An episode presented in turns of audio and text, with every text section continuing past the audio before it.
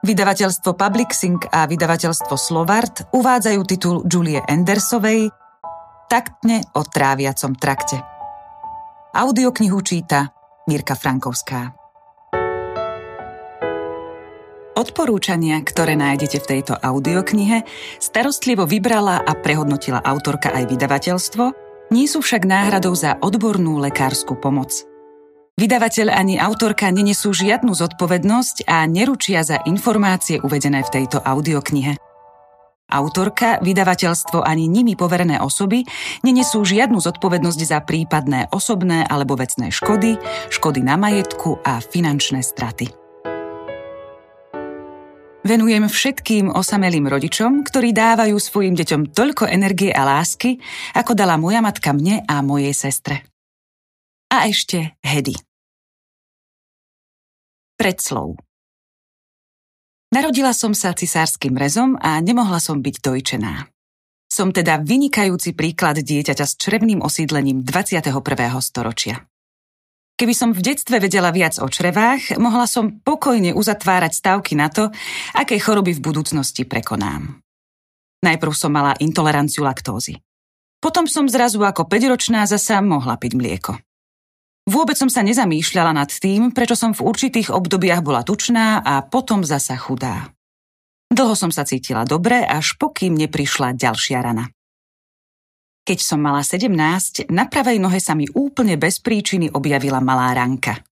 Vôbec sa nehojila, preto som sa po mesiaci rozhodla ísť k lekárovi. Doktorka nezistila, čo mi presne je a predpísala mi masť. O tri týždne mi už rany pokrývali celú nohu. Čo skoro nimi boli posiate nielen obe nohy, ale aj ramená a chrbát. Občas aj tvár. Našťastie to bolo v zime a všetci si mysleli, že mám opar a na čele odreninu. V skutočnosti som asi mala exém, ale žiadny lekár mi nevedel pomôcť. Len sa ma všetci pýtali, či nie som príliš vystresovaná a či som duševne v poriadku. Trochu mi zabral kortizón, no len čo som ho prestala užívať, všetko sa vrátilo do starých koľají. Celúčičký rok, v lete aj v zime, som chodila v pančuchách, aby mi rany nepremokali ešte aj cez nohavice. Až som sa jedného dňa začala a začala som konať na vlastnú pesť. Úplne náhodou som narazila na správu o veľmi podobnej kožnej chorobe. Akýsi človek ju dostal po užívaní antibiotík a vlastne aj ja som niekoľko týždňov predtým, ako sa mi objavili rany, brala antibiotiká. Od toho okamihu som sa už o svoju kožu nestarala tak, ako pri kožnej chorobe, ale ako pri chorobe čriev. Prestala som jej dávať mliečne výrobky, nejedla som takmer žiadny lepok, užívala som všakovaké dobré baktérie a celkovo som sa začala zdravšie stravovať. V tom čase som uskutočnila aj niekoľko bláznivých experimentov. Keby som bola už vtedy študovala medicínu, netrúfla by som si ani na polovicu z nich. Napríklad som sa týždne dopovala obrovskými dávkami zinku a potom som od predávkovania mala niekoľko mesiacov strašne precitlivený čuch. Vďaka niekoľkým trikom som nakoniec dostala svoju chorobu pod kontrolu. Bol to veľký úspech a ja som konečne pocítila na vlastnom tele, akú moc môžu mať vedomosti. Začala som študovať medicínu. Keď som bola v prvom semestri, na žúre som sedela vedľa chlapca, ktorému z úst vychádzal ten najodpornejší smrad, aký som kedy zacítila. Ten zápach bol veľmi zvláštny. Iný ako pach vystresovaných starších pánov raziacich močom alebo nepríjemná aróma spotených baculatých dám. Po chvíli som si odsadla. Na druhý deň chlapec zomrel. Zal si život. Táto udalosť mi dlho neschádzala z mysle. Je možné, že by veľmi choré črevá vytvárali taký odporný zápach a že by takáto choroba ovplyvňovala aj náladu? Po týždni som sa odvážila zdôveriť so svojím podozrením dobrej kamarátke. O niekoľko mesiacov na to dostala kamarátka silnú črevnú chrípku a cítila sa ozaj na nič. Keď sme sa najbližšie stretli, skonštatovala, že na mojej hypotéze asi niečo bude, pretože už dávno sa po psychickej stránke necítila tak zle. Jej slová boli impulzom, vďaka ktorému som sa začala touto otázkou hlbšie zaoberať. Objavila som pritom celé odvetvie výskumu, ktoré skúma prepojenie medzi črevom a mozgom a v súčasnosti sa veľmi rýchlo rozvíja. Pred desiatimi rokmi bolo tejto téme venovaných iba niekoľko vedeckých článkov, dnes sú ich stovky. Ako ovplyvňujú črevá zdravie a pohodu? Je to jedna z najhorúcejších výskumných otázok našich čias. Uznávaný americký biochemik Rob Knight povedal pre časopis Nature, že ide pri najmenšom o takú sľubnú oblasť, ako je výskum kmeňových buniek. Očividne som narazila na niečo, čo sa mi zdalo čoraz fascinujúcejšie. Počas štúdia som si všimla, ako macožsky sa k tejto problematike správa medicína. Pritom črevo je úplne výnimočný orgán. Sídlia v ňom dve tretiny imunitného systému, pomáha získavať energiu z chleba a klobásy a vytvára viac ako 20 vlastných hormónov. Lekári sa o tom počas štúdia dozvedia zväčša iba veľmi málo. Keď som sa v máji roku 2013 zúčastnila v Lisabone na kongrese Microbiome and Health, črevné baktérie a zdravie, zistila som, ako sa veci majú. Asi polovica účastníkov bola z inštitúcií, ktorým finančná situácia umožňovala byť medzi prvými, ako napríklad Harvard, Yale, Oxford alebo EMBL Heidelberg. Niekedy ma znepokojuje, keď vedci diskutujú o kľúčových zisteniach za zatvorenými dverami bez toho, aby informovali verejnosť. Vedecká opatrnosť síce býva lepšia ako unáhlené tvrdenia, no na druhej strane obavy nás môžu oberať o významné príležitosti. Vo svete vedy sa dnes už uznáva, že niektoré druhy tráviacich ťažkostí sprevádzajú aj príznaky duševnej povahy. Choré črevá vysielajú signály do istej oblasti mozgu, v ktorej vznikajú zlé pocity, hoci úplne bezdôvodne. Postihnutí ľudia sa cítia nepríjemne, pritom vôbec nevedia prečo. Je úplne milné, ak lekár chorobu vyhodnotí a lieči ako problém na psychickom základe. Toto je len jeden príklad toho, že niektoré vedecké poznatky by sa mali šíriť rýchlejšie. Presne to je cieľom tejto knihy. Chcem, aby ľuďom priblížila nové vedecké poznatky a sprostredkovala aj to, čo vedci opisujú vo svojich výskumných prácach alebo o čom debatujú na kongresoch za zatvorenými dverami, zatiaľ čo ľudia hľadajú odpovede, ale nevedia ich nájsť. Chápem, že mnohí pacienti, ktorých trápia nepríjemné choroby, sú medicínou sklamaní. Neponúkam zázračný liek. Zdravé črevá nevyliečia každú chorobu.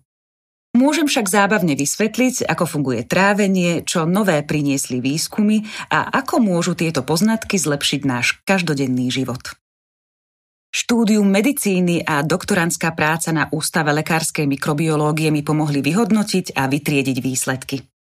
Moja osobná skúsenosť mi pomáha priblížiť vedu verejnosti a moja sestra mi pomáha neodbiehať od témy, vypočuje si, čo som napísala, potom na mňa pozrie a s úškrnom povie toto musíš prerobiť.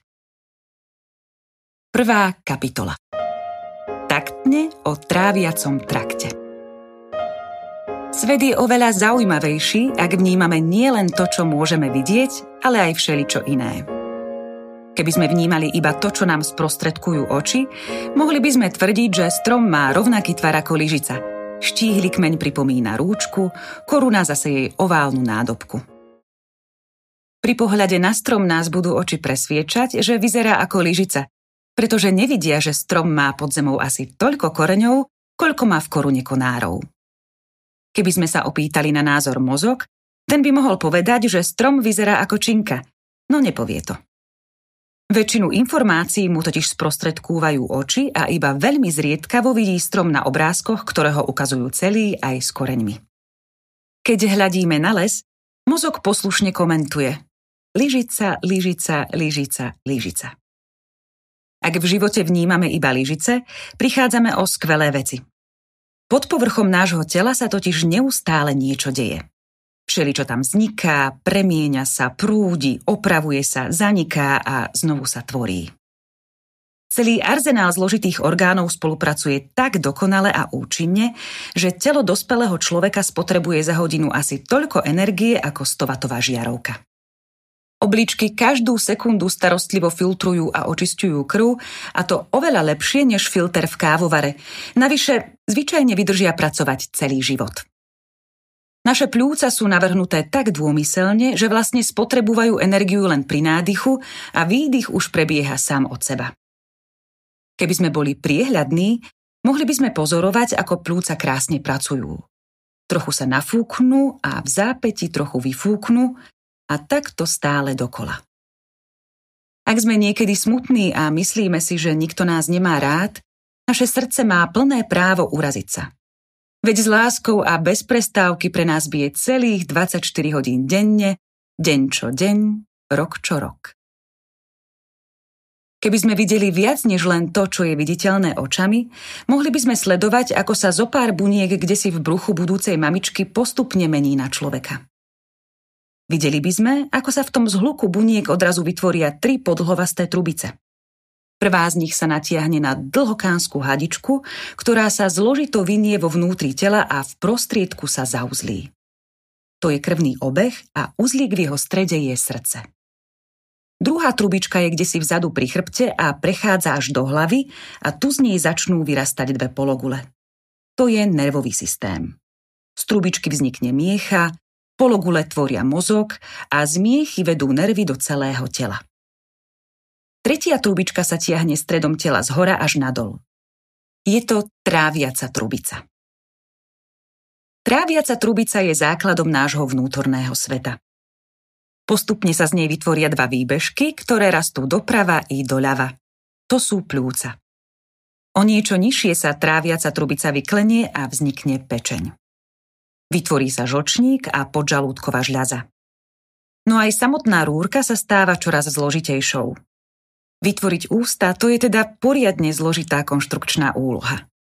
V zápäti sa vytvorí pažerák, ktorý sa dokáže vlniť ako keby tancoval breakdance a vznikne aj žalúdočný vačok, aby sme si mali kde uskladniť na niekoľko hodín potravu. Nakoniec tráviaca trubica vytvorí svoje majstrovské dielo – črevá. Majstrovské diela prvých dvoch trubičiek, srdce a mozog, sa tešia veľkej pozornosti. O srdci s uznaním hovoríme, že je životne dôležité, pretože pumpuje krv do celého tela. Mozog obdivujeme za to, že každú sekundu vytvára úžasné myšlienky.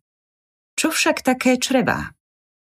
Väčšina ľudí si na ne spomenie iba vtedy, keď treba ísť na záchod. Mnohí si myslia, že len tak lenivo polihujú v bruchu a z času na čas niečo zahundrú. Nevieme o tom, že by mali nejaké zvláštne schopnosti. Dalo by sa povedať, že ich tak trochu podceňujeme.